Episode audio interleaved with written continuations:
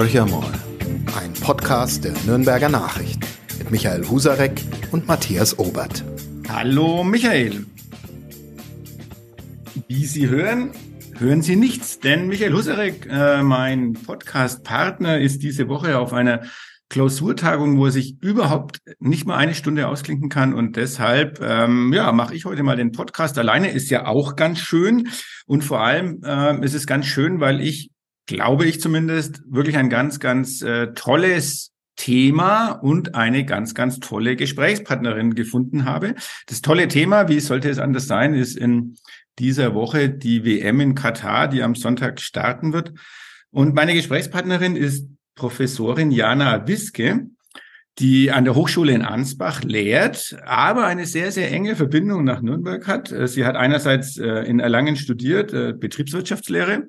Jetzt können wir denken, na ja, über was wollen wir reden mit jemandem, der Betriebswirtschaftslehre studiert hat. Aber ihr Schwerpunkt war Marketing, Politik und Kommunikationswissenschaft, was ich schon mal ganz ähm, eine, eine, eine schöne Trilogie fand, die auch sehr bestimmt sehr interessant war. Aber, und jetzt wird's noch spannender, äh, Frau Wiske hat ein Volontariat beim Kicker, also unsere, in unserem Nachbarhaus, absolviert, hat dort lange als Sportredakteurin gearbeitet und schreibt auch heute noch, wie ich gelesen habe, immer wieder mal für Kicker und auch für Zeit Online.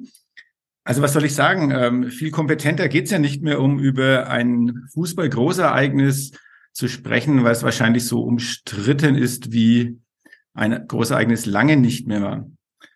Frau Wiske, deshalb gleich meine erste Frage. Äh, am Sonntag startet die WM. Sitzen Sie um 17 Uhr vor dem Fernseher oder spätestens am Mittwoch vor dem Fernseher? Oder was werden Sie tun? Ja, erst einmal Hallo, viel Vorschusslorbeer. Eine Korrektur noch. Ich habe an der Wieso in Nürnberg studiert. Ah, ah noch näher, noch war, näher. Ja, das für die, die äh, BWL studiert haben, immer wichtig zu sagen. Ja, ähm, ja, Sonntag. 17 Uhr, glaube ich, gehe ich in die Badewanne und genieße ein schönes Bad.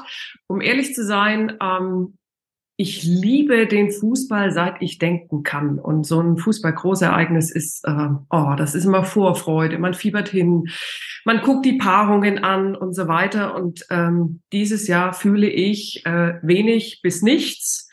Und tatsächlich habe ich mir vorgenommen, und ich hoffe, dass ich das auch durchhalten kann, dass ich nur, wenn es dienstlich gar nicht anders geht, äh, Spiele anschaue und ansonsten diese WM eher nicht schaue. Sind Sie auf einer Linie mit vielen, vielen Menschen, die sich im Moment hier ähm, in Deutschland auch zu der WM äußern? Ich stelle mal ganz provokativ die Frage, die Jahre vorher war es doch, oder die WMs vorher war es doch nicht alles Sonnenschein. Die WM in, in Russland vor vier Jahren, ähm, ja, Brasilien mit den Bauten, die dort entstanden sind, Südafrika vorher. Hätte man nicht schon viel früher sagen müssen, nö, die, dieses ganze Konzept dieser Fußball-WMs, äh, das hat sich doch völlig erledigt. Ja, Herr Obert, Sie legen gleich den Finger in die Wunde. Ne? Äh, also ich würde sagen, es ist die Masse bei Katar, die das Ganze ausmacht. Ne? Also äh, ich würde jetzt sagen, Russland und Brasilien sowieso, da ist eine gewisse Fußballhistorie da. Die sehe ich in Katar nicht. Das allein wäre es aber nicht. Das Thema ähm, ja, Umweltgedanke, Nachhaltigkeit. Die Stadien werden wieder zurückgebaut. Die Frage ist, wer braucht diese ganzen Stadien auch vor Ort, äh, vor allem auch mit diesen Klimaanlagen und so weiter. Dann das Thema Menschenrechte, ähm, äh, Frauenrechte. Ähm, da ist so viel im Argen und die Summe macht es einfach. Und ich glaube, nicht nur bei mir ist so ein bisschen das Bewusstsein dafür da und bei der Generation, die ich auch ausbilde, ist das besonders ausgeprägt, ähm, jetzt ist einfach genug. Ja, also äh, es sind zu viele Missstände, die Katar da vereint und dieses ähm, Riesenevent vereint. Und da möchte ich nicht Teil des Ganzen sein. Die Menschen, die Sie ausbilden, weil das habe ich ganz vergessen zu sagen, was Sie jetzt eigentlich machen, nämlich Sie sind Professorin an der Hochschule Ansbach für Ressortjournalismus. Und da hake ich jetzt gleich mal mit ein. Ist es wirklich so? Haben Sie den Eindruck, dass die junge Generation, die Menschen, die jetzt äh, sich auch als Sportjournalisten oder überhaupt als Journalisten ausbilden lassen, ähm, dass es ja, dass die Begeisterung wirklich weg ist, dass man sagt, nee, ähm, darüber wollen wir gar nicht berichten oder wir müssen ganz anders berichten. Was ist da Ihr, Ihr Eindruck? Also es ist äh, wie die anderen Bevölkerungsschichten auch natürlich gemischt. Aber diese Generation ist schon eine Generation, die äh, für Umweltschutz zum Beispiel auf die Straße geht, die auch nicht alles irgendwie so äh, akzeptiert, sondern schon sehr, sehr viel hinterfragt.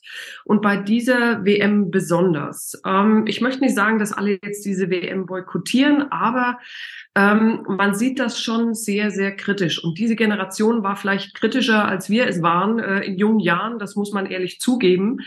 Äh, und das spielt natürlich auch so ein bisschen mit einher mit dem Ganzen. Auch dieses Thema gesellschaftliche Verantwortung, was ja immer wichtiger wird ähm, und auch in, im Zuge der WM ein wichtiger Aspekt ist.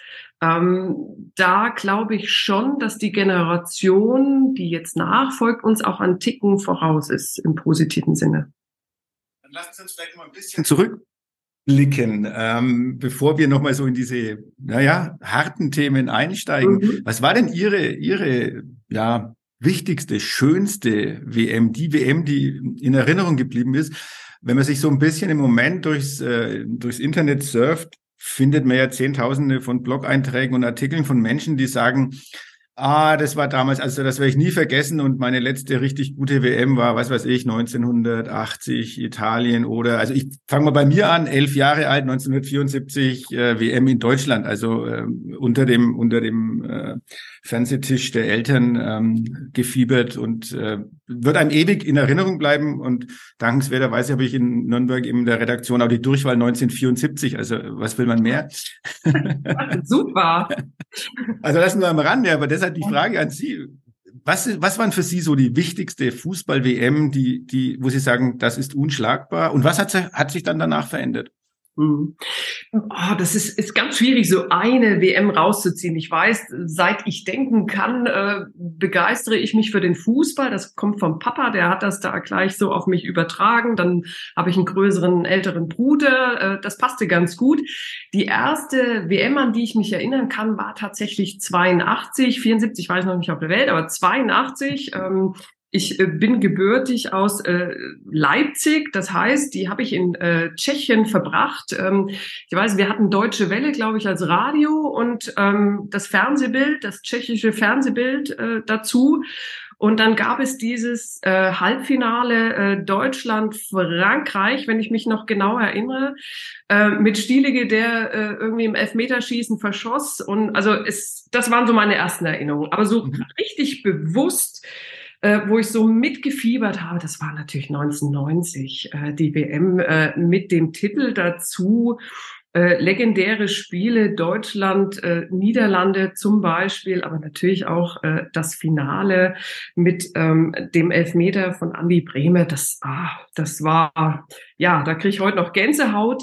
Und es geht weiter, zieht sich durch mit der WM 2006 in Deutschland. Da war ich schon äh, Sportredakteurin beim Kicker und natürlich hat man da eine andere Nähe gehabt, obwohl man da, wie soll ich sagen, man, man muss ja als Sportjournalist immer objektiv bleiben, aber das fällt natürlich schwer. Ähm, ich kann mich erinnern, dass wir in der Redaktion beim Kicker saßen. Ähm, und äh, es war Public Viewing ums Eck, äh, unten an der Wörder Wiese äh, beim Spiel Deutschland gegen Polen. Das war ein Vorrundenspiel und es stand sehr, sehr lange 0-0. Und dann kam diese Flanke äh, von Odonkor und äh, Neville hat das äh, 1-0 geschossen und dann bebte also das ganze Haus, weil das Public Viewing unten äh, überschwappte äh, in die Badstraße. Also das war, war der Wahnsinn.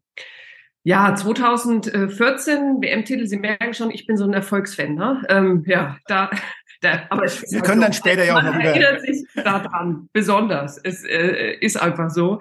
Äh, natürlich äh, da vor allem auch das Halbfinale, das äh, Deutschland-Brasilien, das war der Wahnsinn. Äh, bis zur Pause, äh, so, also man war fassungslos. Ähm, und das war auch immer ein bisschen schwierig mit äh, dem Fan sein und Redakteur sein oder Redakteurin sein. Ganz schwierig. Ähm, ich muss gestehen, 2018 war dann auch nicht mehr so meine WM. Das war irgendwie weit weg. Ähm, ja, es gab vorher Querelen, äh, danach Querelen. Ähm, man hatte auch das Gefühl oder Das lässt sich an vielen äh, Meinungen auch darstellen, dass die äh, Nationalmannschaft auch so ein bisschen entrückt war, weg äh, von der Basis. Ähm, ja, kon man konnte sich auch gar nicht mehr so richtig damit identifizieren. Ja, und jetzt eben Katar. Ja, ähm, gerade eben selber gesagt, dass es manchmal schwierig war, als äh, Journalistin, als Redakteurin so ein bisschen auch den, den Abstand zu wahren obwohl man das sollte. Und das gilt ja speziell für den Kicker. Also der Kicker, ja, ähm, das ist Fußball pur sozusagen und Politik oder Meinung hat ja beim Kicker in dem Zusammenhang eher selten ähm, eine Rolle gespielt. Man hat sich versucht, also Meinung schon, aber man hat sich versucht, immer dem Spiel sehr neutral äh, zu widmen. Wie würden Sie jetzt, wenn wir mal so aus dieser Sicht das betrachten, Sie jetzt zwar, die vom Kicker auch kamen, aber ja jetzt ähm, als Wissenschaftlerin arbeiten, was können Sie denn eigentlich für Tipps den Medien geben? Wie soll man mit so einer WM in Katar umgehen, wo ganz, ganz viele Menschen und auch die Politik ja offensichtlich größere Bauchschmerzen hat? Ähm, ist es überhaupt möglich, dann darüber zu berichten oder in welcher Form sollte man darüber berichten? Mhm. Da scheiden sich ein bisschen die Geister. Ich hatte äh, vor eineinhalb Wochen eine Diskussionsrunde unter anderem mit äh, dem Chefredakteur des Kicker darüber, wie der Sportjournalismus in Katar denn überhaupt funktionieren kann. Ähm, jetzt ist der, es gibt ja immer Abhängigkeiten, das ist einfach so. Ne? Also der Kicker, äh, der muss ja das tun, was sein Rezipient, also sein Medienkonsument auch verlangt. Und da ist ja schon die große Frage, was verlangt er? Ja, ist der öffentliche äh, Druck so groß, dass man sagt, na ja, also ich muss jeden in jedem Halbsatz äh, äh irgendwie erwähnen, dass die Katar, dass die WM in Katar schlecht ist. Ähm, äh, das ist so die Frage. Oder muss ich eben unterhalten und über das Fußballspiel berichten und nur das? Ähm, es ist eine Gratwanderung. Ich denke, es wird auch den Medien oder viele Medienrezipienten geben, die sagen, bitte konzentriert euch auf den Fußball. Mir geht es um den Fußball. Und da hat natürlich der Kicker genauso eine Pflicht wie die Sportschau ähm, oder alle Medien, äh, die übertragen. Aber es braucht eben auch diesen kritischen Blick und die kritische Einordnung. Die ist tatsächlich wichtig, dass es die gibt. Ähm, und ich glaube, da sind die deutschen Medien sich auch einig. Äh, dass man eben vieles nicht äh, einfach mit dem Sport überlagern kann und sich in gewisser Weise auch nicht ähm, benutzen lassen darf äh, von den Bestrebungen, die Katar mit dieser WM auch hat. Das muss man klipp und klar sagen. Aber das ist nicht ganz leicht, weil wenn es eine schöne Fußballszene gibt, ähm, dann wird das alles überstrahlen und damit strahlt dann auch das Emirat eigentlich ein wunderbarer Übergang zu dem, zu dem Thema, was Sie ja auch äh, als Wissenschaftlerin beschäftigt. Ich, also Sportwashing, also wie bekomme ich eine gute Reputation äh, über die, ja, die Wirkung, die der Sport letztendlich auf die Medien, aber auch auf die Menschen insgesamt hat. Sie, Sie haben es ja auch wunderbar letztendlich geschildert, wie man selber bei einer Fußball-WM, aber das gilt ja für viele, viele andere Sportarten auch, äh, wie man mitfiebern kann, wie, also wie wirklich ein positiver Effekt einfach vorhanden ist. Ich würde aber gerne vorher noch ähm, über eine Person oder ja über eine Person sprechen, Thomas Hitzelsberger, der ja äh, jetzt auch mit seiner Dokumentation, die vor kurzem äh, zu sehen war, durchaus Aufsehen erregt hat. Aber er fliegt ja trotzdem nach Katar.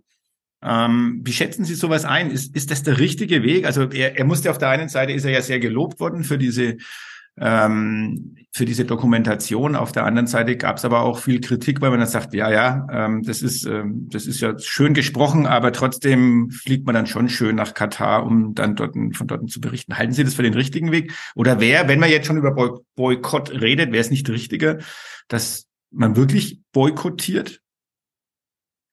Also ich finde bei Thomas Hitzelsberger erstmal absolut bemerkenswert. Ähm, er ist bis heute der einzige aus dem deutschen Profifußball, der sich als schwul geoutet hat.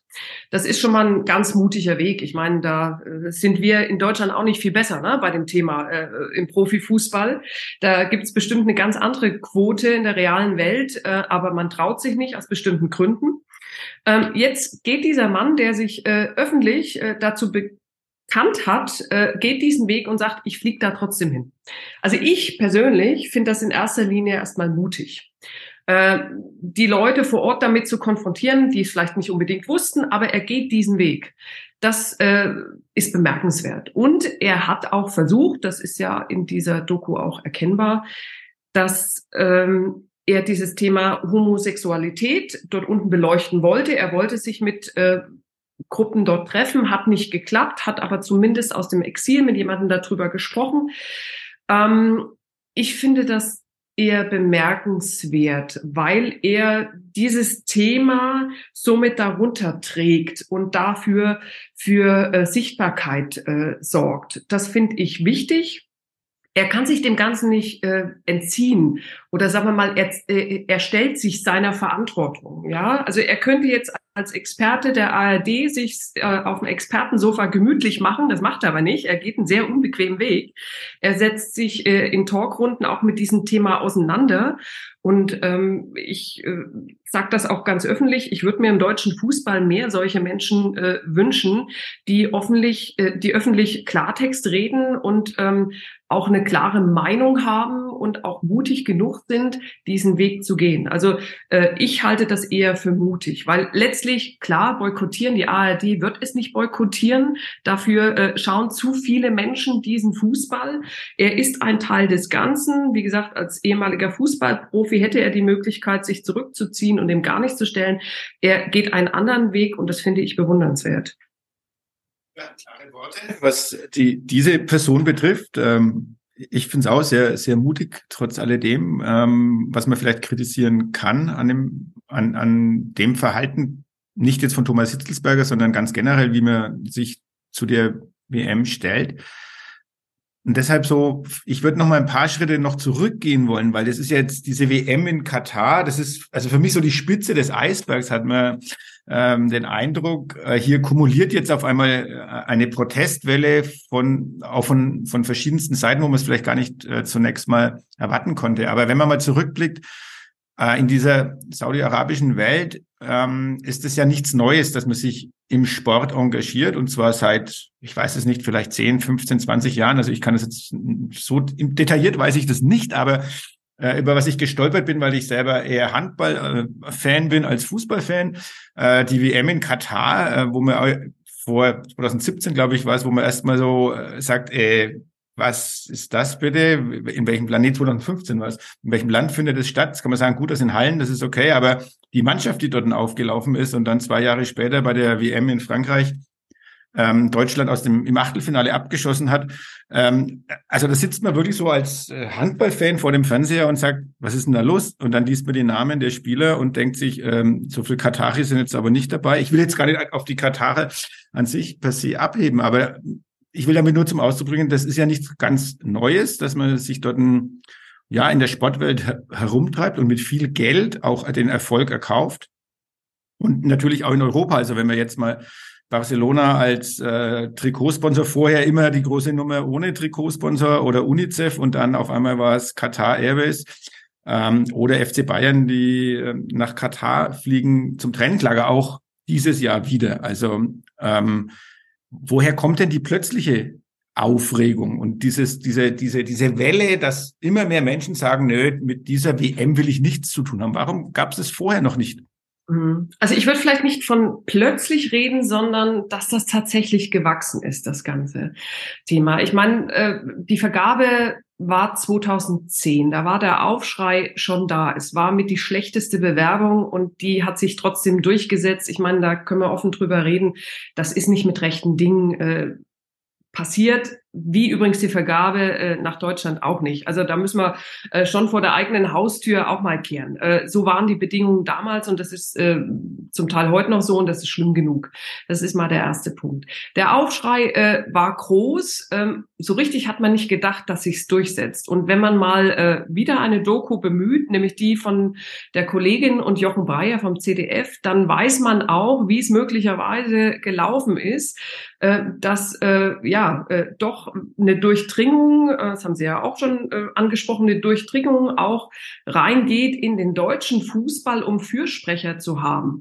Und dann muss man sich auch hinterfragen, ob dieses ganze System nicht irgendwo ähm, der Wahnsinn ist.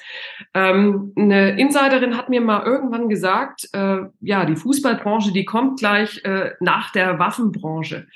Äh, so schlimm ist die. Und ich frage mich manchmal, ob man der Waffenbranche nicht Unrecht tut. Ja, also es ist äh, wirklich, was das Thema äh, Geld betrifft, Moral, Haltung und so weiter, da fällt man zum Teil vom Glauben ab. Und jetzt muss ich aufpassen, dass ich nicht gleich irgendwie Briefe von irgendwelchen Rechtsanwälten bekomme. Aber ähm, ich glaube, es ist mit der Zeit gewachsen ähm, in einer Generation auch, über die wir gesprochen haben, äh, bis hierhin und nicht weiter. Und das Schlimme beim Fußball, wir haben über Handball gesprochen, ähm, wir haben über andere Sportarten gesprochen, die vielleicht auch nicht so diese Macht haben, weil da nicht so das Geld da ist. Da muss man äh, sich freuen, dass sich überhaupt jemand bewirbt. Sie sehen das bei Olympischen Spielen und so weiter. Aber beim Fußball, da wollen alle eine Fußball-WM. Und da muss dann schon die Frage erlaubt sein, warum dann ausgerechnet ähm, Katar mit diesen Umständen, schlechteste Bewerbung. Äh, dann sollte das Ganze, Ganze ja noch bei über 50 Grad im Sommer stattfinden. Ähm, das hat man zumindest noch in den Winter gelegt, aber auch nur, um es zu halten, weil da wieder viele Fürsprecher da waren. Es äh, gibt viele Ströme, viele Geldströme und klar, Sie haben es gesagt, die Durchdringung ist äh, da.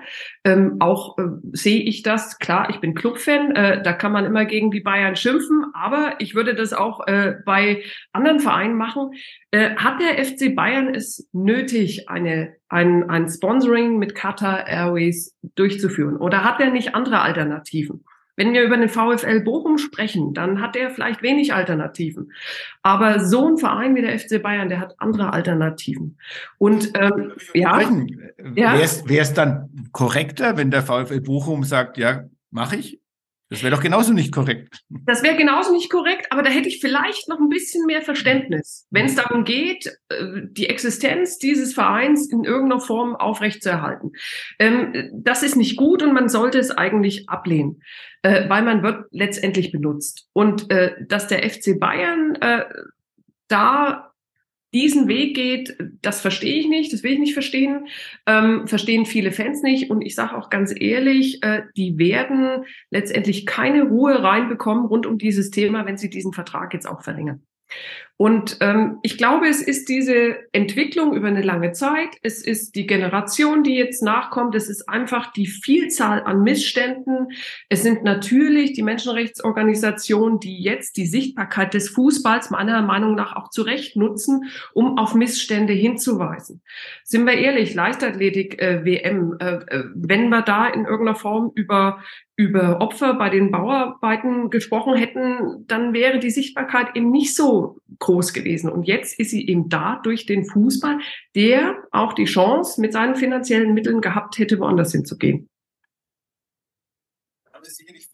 Ich würde noch ganz kurz mal zu den Bayern was sagen, ähm, aber jeder Bayern-Fan wird Ihnen wahrscheinlich antworten, wenn Bayern München auf der internationalen Ebene mithalten will, wenn wir Champions League Sieger werden wollen, und das wollen wir, und die Bundesliga ist für uns sozusagen, naja, das äh, Brot- und Buttergeschäft, das wir halt einfach mitnehmen müssen, damit wir in dieser Champions League mitspielen können, dann geht das nur, wenn wir entsprechende finanzielle Mittel aufwenden. Das sieht man ja bei Vereinen, die wiederum äh, von den Kataris jetzt in, hauptsächlich finanziert werden, wie PSG ähm, also die Pariser, weiß nicht, wie viele Hunderte von Millionen da inzwischen drinstecken, äh, aber auch in England ähm, und in Spanien die Profivereine, die einfach äh, ohne das Geld überhaupt nicht mehr auskommen würden. Ähm, und die könnten auch nicht weit oben mitspielen. Also was, was antworten Sie dem Bayern-Fan, der sagt, hey, wir wollen, wir wollen doch auch international dabei sein. Wir können doch nicht nur immer nur deutscher Meister werden. Das reicht uns nicht. Die Frage ist für mich, für welchen Preis, ja? Also für welchen Preis äh, verrate ich da Ideale äh, des Vereins, äh, um den Erfolg zu haben? Ähm, das ist die große Frage, die mich umtreibt. Ich weiß, dass genug Fans das anders sehen. Aber der öffentliche Druck steigt. Ja, weil eben viele es jetzt so sehen, wie ich es möglicherweise sehe. Äh, viele Leute aus meinem Freundeskreis. Irgendwann ist mal gut. Also irgendwann müssen wir, finde ich, äh, mal aufhören, immer äh, sagen wir mal, Geld und noch mehr Geld ähm, und äh, tatsächlich alles über Bord zu werfen von Menschenrechten, Frauenrechten, äh, äh, Nachhaltigkeitsgedanken, Umweltgedanke. Wir müssen jetzt irgendwann mal wieder auf ein normales Niveau zurückkommen. Ähm, der Kollege Hitzesberger, äh, den Sie ja schon erwähnt haben, der hat das, äh, ich glaube, es war vorgestern in der ARD auch so schön gesagt. Wollen wir immer dieses noch größer, dimensionaler, riesiger, ja, diese Diskussion darüber, ja, wer macht denn zum Beispiel Olympia ist will ja keiner von uns Olympia äh, austragen. Also sprich, Deutsche, Deutschland ähm, ist immer wieder gescheitert, aber auch andere Länder, weil die sich gar nicht mehr leisten können, weil das mit so viel Geld verbunden ist. Und da ist die Frage, sollten wir uns nicht auf das Wesentliche konzentrieren, eben auf den Sport und eben ein bisschen kleiner. Ich verstehe den Bayern-Fan, der natürlich auch sehr, sehr, sehr verwöhnt ist. Äh, man will da oben mitspielen, aber die Spirale, die, die dreht sich immer weiter und ich glaube, äh, irgendwann kann man die auch gar nicht mehr bedienen. Guten Gewissens, äh, so muss man sagen. Ähm, ich finde, irgendwann muss man sich entscheiden. Also will ich meine Ideale weiter vertreten und zwar glaubwürdig vertreten? Oder will ich immer noch, koste es, was, was es wolle, oben mitspielen? Blöde Frage dazu. Wann ist denn der Sündenfall erfolgt? Also man kennt ja noch diese Aussagen, ähm, dass die, die Fußballer, die ja in einer Mannschaft spielen, dass die auch aus der Region oder am besten noch aus der Stadt kommen, sondern diese Verbundenheit. Ähm, äh, ich bewundere ja immer auch meine Kollegen hm. ähm, in der Sportredaktion, wie man eine, eine Mannschaft beschreiben kann. Das ist eben der erste FC Nürnberg und das ist das Team, der, das ist der Club. Und das ist einfach wie überall woanders auch eine zusammengekaufte Mannschaft, zusammengestellt mit Leuten. Wenn wir Glück haben, spielt jetzt zumindest einer mit der heißt Nürnberger, aber der kommt halt aus Hamburg. Äh, ähm, äh, wann ist der Sündenfall erfolgt? Dass, dass es, oder warum funktioniert? Ich, es sind eigentlich zwei Fragen, was immer blöd ist in, in so einem Gespräch, aber äh, wann war der Sündenfall und warum funktioniert es immer noch, dass die Fans sagen, das ist mein Verein äh, und sich mit einer Mannschaft so identifizieren können, obwohl jede Saison, ja, sage ich mal, 60, 50, 60, 70 Prozent der Mannschaft ausgetauscht werden? Schwierige Frage. Ich meine, manche Rede kann man auch nicht zurückdrehen. Ne? Also das ist, äh, wir, wir wachsen ja immer mehr zusammen. Äh, wir sind sozusagen äh, international auf diesem Erdball. Ähm, klar, äh, würde ich mir auch wünschen, dass jeder äh, jeder Spieler irgendwie bei seinem Herzensverein bleibt äh, und Ilkay Gündogan irgendwann zum Club äh, zurückkommt, natürlich. Aber das wird wahrscheinlich nicht so, nicht so funktionieren. Mir geht's jetzt auch gar nicht, ja, schon auch um die Spieler. Ne? Also äh, ein Spieler muss auch zum Verein passen.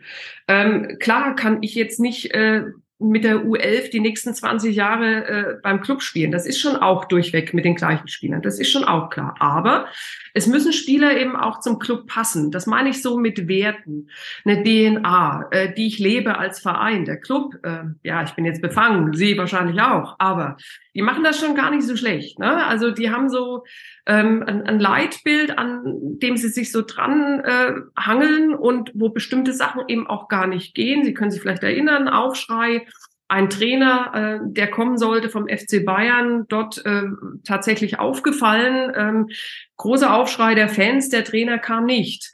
Also das meine ich so äh, mit Werten leben, äh, sonst ist es auch nicht glaubwürdig. Ähm, und das ist ein Punkt, der, äh, glaube ich, immer mehr kommen wird durch den öffentlichen Druck und der auch beim FC Bayern kommen wird. Aber klar, äh, da ist vieles im Argen. Also äh, ob man da jetzt nach Frankreich guckt oder nach England, ähm, äh, da wird mir persönlich, ähm, als jemand, der da, sagen wir mal, vielleicht noch ein paar romantische Vorstellungen vom Fußball hat, wirklich schlecht. Ja, wenn Sie recht haben. Äh, wenn ich dran denke, dass ich auch noch vor ein paar Jahren äh, in Barcelona äh, begeistert im Stadion gestanden bin und der Mannschaft zugejubelt habe. und mich mit englischen Fans unterhalten habe, was ich sehr witzig fand, die mir erklärt haben, als Engländer hat man eh immer eine Auswärtslieblingsmannschaft und eine Heimlieblingsmannschaft und man ist eigentlich jedes Wochenende. Entweder bei der Auswärtslieblingsmannschaft, nicht so oft, aber zwei, dreimal im Jahr auf jeden Fall und ansonsten bei der Heimlieblingsmannschaft. Also äh, schon auch Wahnsinn, wie Fans natürlich dann auch mitfiebern können und was die eigentlich für eine Leidenschaft, äh, ja. Da, da darf ich gleich mal einhaken, aber ja. da, sehen Sie schon mal, da, ja, da sehen Sie schon mal, was der Fußball eben für eine gesellschaftliche mhm. Aufgabe hat. Stellen Sie sich vor, den würde es nicht geben. Ne? Also wo würden die ganzen Menschen sein? Vielleicht auch ihre, ich sage jetzt mal, Aggressionen verbal, die sie da äh, abarbeiten, ähm, mitfiebern, äh, Vorbilder, die es geben sollte im Fußball. Also das, das gibt eine wichtige Funktion dieses Fußballs. Und äh, deswegen finde ich das so schade, wenn der so missbraucht wird. Bleiben wir vielleicht mal ganz kurz bei der WM und bei Katar.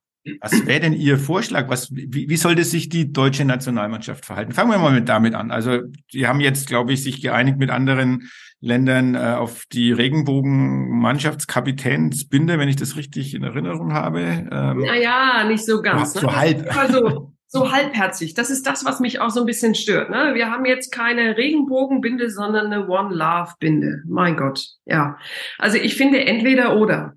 Ähm, ich das Wort halbherzig drückt es vielleicht so ein bisschen aus. Man hätte im Vorfeld, finde ich, schon mehr Stellung beziehen können und müssen, vielleicht auch intern mehr aufklären müssen. Ich erinnere mich da an eine Pressekonferenz äh, mit Thomas Müller, der eigentlich nicht auf den Mund gefallen ist und dann zum Thema Menschenrechte sich äußern musste. Da hatte ich das Gefühl, Mensch, den hätte man vielleicht vorher mal ein bisschen abholen müssen und ein bisschen aufklären müssen, damit er äh, anders redet. Ähm, Goretzka finde ich, Leon Goretzka finde ich äh, bisher äh, sehr stark in seinen Äußerungen. Da würde ich mir auch mehr wünschen, aber vielleicht ist das auch zu viel verlangt. Ähm, von dieser Mannschaft. Klar hat die einen sportlichen Auftrag. Aber wenn ich in diesen Zeiten und rund um diese WM äh, wieder eine erhöhte, ähm, eine erhö erhöhte Prämie als DFB ausschreibe für äh, den Gewinn oder äh, Fortführung, äh, je nachdem, wie weit man kommt im Turnier, dann finde ich das zum Beispiel das falsche Signal.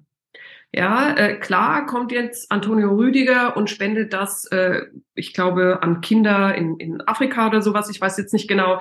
Ähm, super. Aber kann man da nicht im Vorfeld sagen, Leute, es gibt das, das und das? Ob die, ob ein, ein, ein Nationalspieler jetzt 400.000 Euro mehr kriegt, das klingt jetzt hart, aber das ist dem, müsste ihm eigentlich egal sein. Ja, und diese 400.000 pro Spieler, die könnte ich doch nehmen und sagen, Mensch, ein Teil in den Jugendvereinen, die haben unter Corona tatsächlich viel gelitten. Es ist wichtig, dass die Basis äh, gefördert wird und unterstützt wird. Und der andere Teil, den geben wir zum Beispiel in diesen Gastarbeiterfonds. Ähm, also so, solche Zeichen hätte ich mir mal gewünscht, ja, äh, von Seiten des DFB. Für die Spieler und die Mannschaft selbst ist das schwer. Du freust dich auf so eine WM und du willst spielen. Das ist äh, das Highlight deiner Karriere. Schwierig. Ganz schwierig. Ich befürchte trotz allem, dass selbst wenn man da erfolgreich ist, immer irgendwie so ein Makel bleiben wird. Wer Weltmeister in Katar geworden ist, ich glaube, das ist nicht so das, was man sich auf die Fahnen schreibt. Also ich sage das jetzt mal, äh, ohne dass ich es genau weiß, aber wenn man schon sieht, dass Sponsoren gar nicht mit Katar werden, sondern nur mit der WM, also gar nicht mit äh, dem Land, dann weiß man schon, das ist etwas, mit dem man jetzt nicht so äh, punkten kann. Ich wünsche mir tatsächlich, dass es Signale gibt, ähm, die, und das ist das ganz Wichtige, auch ernst gemeint sind und nicht in irgendeiner Form, äh, damit ich irgendwas mal gemacht habe und alle jetzt äh, den grünen Haken dran setzen, sondern ernst gemeint. Ähm, Aktionen, die schon ein bisschen darauf hinweisen, was da falsch läuft. Und der Punkt ist ja, es ist ja die FIFA, die das Problem ist. Das muss man einfach so klipp und klar sagen. Die dem dänischen Team verbietet ein äh, T-Shirt äh, mit dem Thema Menschenrechte im Training, wohlgemerkt im Training, äh, verbietet und äh, der Präsident sich dann aber äh, beim G20-Gipfel, ich wusste gar nicht, dass da immer ein FIFA-Mensch, FIFA-Präsident mit hin soll, äh, sich hinstellt und sagt, wir bräuchten jetzt bei dem Krieg äh, Ukraine, Russland äh, vier Wochen Pause. Ähm, also da frage ich mich, ja, da habe ich eigentlich keine Worte für sowas. Also das Problem ist sicher nicht beim deutschen Team, sondern eher bei dem Weltverband. Äh, das wird man auf die Schnelle auch nicht lösen können. Ich wünsche mir trotzdem sichtbare Zeichen, ähm, die in irgendeiner Form auf diese Missstände hinweisen und die auch sensibilisieren, dass es eben nicht so wie immer ist. Das ist mir das perfekte Schlusswort eigentlich. Aber es gibt immer noch ein paar Sachen, die geklärt werden müssen. Glauben Sie, was wird danach sein? Was, was, was wird nach der WM in Katar sein? Hat es wirklich Also wenn man sich mal überlegt, die, die äh, Bundesliga-Vereine äh, jetzt, ähm, also die Fans der Bundesliga-Vereine in den Stadien mit den äh, Boykottaufrufen, also die, die Aktionen, die, äh, die Choreos, die gelaufen sind, das war ja schon alles beeindruckend. Aber ist es im Januar Business as usual, der, wie es weitergeht aus Ihrer Sicht? Glauben Sie, es bleibt irgendwas? Also ich glaube schon, wenn sich jetzt was tun sollte in Sachen Zuschauerzahlen das ist ja immer so eine ganze ganz, ganz viel, was da dranhängt. Ähm, wenn die Zuschauerzahlen tatsächlich zurückgehen sollten, wenn das Merchandising nicht so gekauft wird, wie es sonst gekauft wird, äh, wenn weniger Menschen von diesem Event äh, partizipieren, dann äh, ist und nur so kriegt man es leider bei solchen äh, äh, ja, Turnieren oder Ereignissen hin, das liebe Geld spielt immer mit. Wenn man merkt, oh, da ist jetzt monetär, äh, geht das Geld, also das Geld geht zurück, äh, weniger Sponsoren, äh, weniger äh, Käufe. Äh, die Sponsoren ziehen sich zurück, weil sie sagen, das ist nicht mehr attraktiv für mich. Also ich glaube, da kann man den Druck dann schon erhöhen auf einen Verband wie die FIFA, die wahrscheinlich auch mal eine Grundsanierung bräuchte, also so ein Verband. Ähm, aber ich glaube, dass man da den Druck schon erhöhen könnte, dass man bei der nächsten Wahl, wenn sie denn wieder ansteht, ein paar Turniere sind ja auch schon fix, dass man hier schon andere Maßstäbe ansetzt. Das hoffe ich sehr.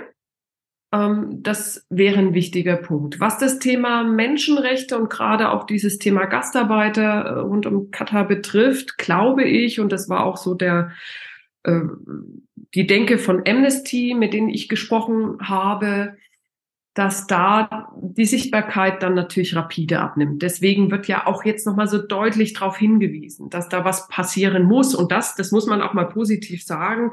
Äh, der jetzige DFB-Präsident Neundorf, der, der gibt da schon ein bisschen Gas. Also das äh, unterscheidet ihn vielleicht auch vor, von äh, Vorgängern. Oder hat man ihn vielleicht gar nicht so zugetraut. Also das wäre äh, schon ein Punkt, wo man sich weiter engagieren muss. Und das Gefühl hat man schon, dass da ein bisschen was passiert. Aber natürlich ist der Blick nach der WM weg. Äh, rund um dieses Thema. Und wenn ich dann höre, dass äh, die asiatischen Winterspiele ähm, in Saudi-Arabien stattfinden sollen, in einer Stadt, die es noch gar nicht gibt, in einem der ärmst, äh, nicht ärmsten, wärmsten Länder äh, der Welt, äh, auch mit äh, extrem vielen Missständen, dann muss ich sagen, ähm, darf man auch skeptisch sein. Sicherlich absolut recht. Wir müssen aus den Höhen der, ähm, des Weltsportes nochmal zurück in die Tiefen der Norris. Ähm, aber ich bleibe noch mal ganz kurz beim Thema. Ähm, der erste FC Nürnberg fliegt ja gerne mal ins Trainingslager in die Türkei. Ist das noch korrekt? Oder sollten Sie es lieber lassen? Man sollte es überdenken. Okay. Und jetzt kommt die ganz entscheidende Frage. Jetzt geht es nämlich um alles. Das ist eigentlich der, das ist eigentlich der Grund, warum Michael Husarek und ich diesen Podcast überhaupt machen. Es geht natürlich um den ersten FC Nürnberg. Jetzt äh, freue ich mich natürlich als allererstes Mal, dass äh, ein, ein, ein Fan des ersten FC Nürnberg äh, mit im Podcast sitzt. Aber die Frage, die es zu beantworten gilt, äh, wird nicht einfacher dadurch. Wann steigt der erste FC Nürnberg wieder in die Bundesliga auf? Und wann schlagen wir zum ersten Mal wieder den, äh, den FC Bayern München? Also ich war am Sonntag äh, im Stadion und ähm, durfte ein bisschen äh, Stadionluft wieder schnuppern gegen Paderborn und muss gestehen, ich hatte äh, wenig erwartet und habe sehr viel bekommen. Ein Sieg des Clubs und durchaus äh, ein schönes Fußballspiel. Also war sehr ansehnlich. Deswegen stimmt mich das sehr zuversichtlich. Ähm, die zweite Liga ist eng beieinander und äh, wenn der Club jetzt die Pause auch nutzt, um ähm, ja sich zu sammeln und äh, mit dem neuen Trainer, relativ neuen Trainer, Trainer Max Weinziel, äh, ja, äh, dann anläuft, äh, um Richtung Bundesliga mal äh, durchzumarschieren. Ich bin da durchaus noch zuversichtlich, dass da vielleicht diese Saison noch was geht. Und dann, äh, ich meine, der FC Bayern äh, wird möglicherweise nicht absteigen. Dann ist äh, nächste Saison vielleicht schon wieder das möglich, das bayerische Derby. Die Bayern schlagen. Boah, ich wäre schon mit so einem 1-1 zufrieden. Aber Sie sind zumindest eine Optimistin. Äh, mein Kollege Michael Husarek hat sich ja in letzter Zeit hier im Podcast immer wieder als Pessimist dem Club gegenüber geoutet, äh, trotz Dauerkarte. Und äh, aber das Gleiten war bei ihm, glaube ich, jetzt in letzter Zeit zu groß, auch in dieser Saison. Aber das ist jetzt schön zu hören. Ähm, ich teile den Optimismus. Äh, es ist eng äh, und der Club ist äh, zu allem in der Lage. Hoffen wir das Beste. Ich sage vielen, vielen Dank für die Zeit äh, und für die interessanten Aussagen und ja, schauen wir mal, wie es weitergeht und äh, vielleicht haben wir auch die Gelegenheit nach Katar äh, und nach dem Aufstieg vom 1. FC Nürnberg dann äh, wieder miteinander im Podcast über Sportwashing, über die Höhen und Tiefen des Fußballs zu sprechen. Hat mir Freude bereitet. Vielen Dank nochmal. Mir auch. Ganz herzlichen Dank zurück.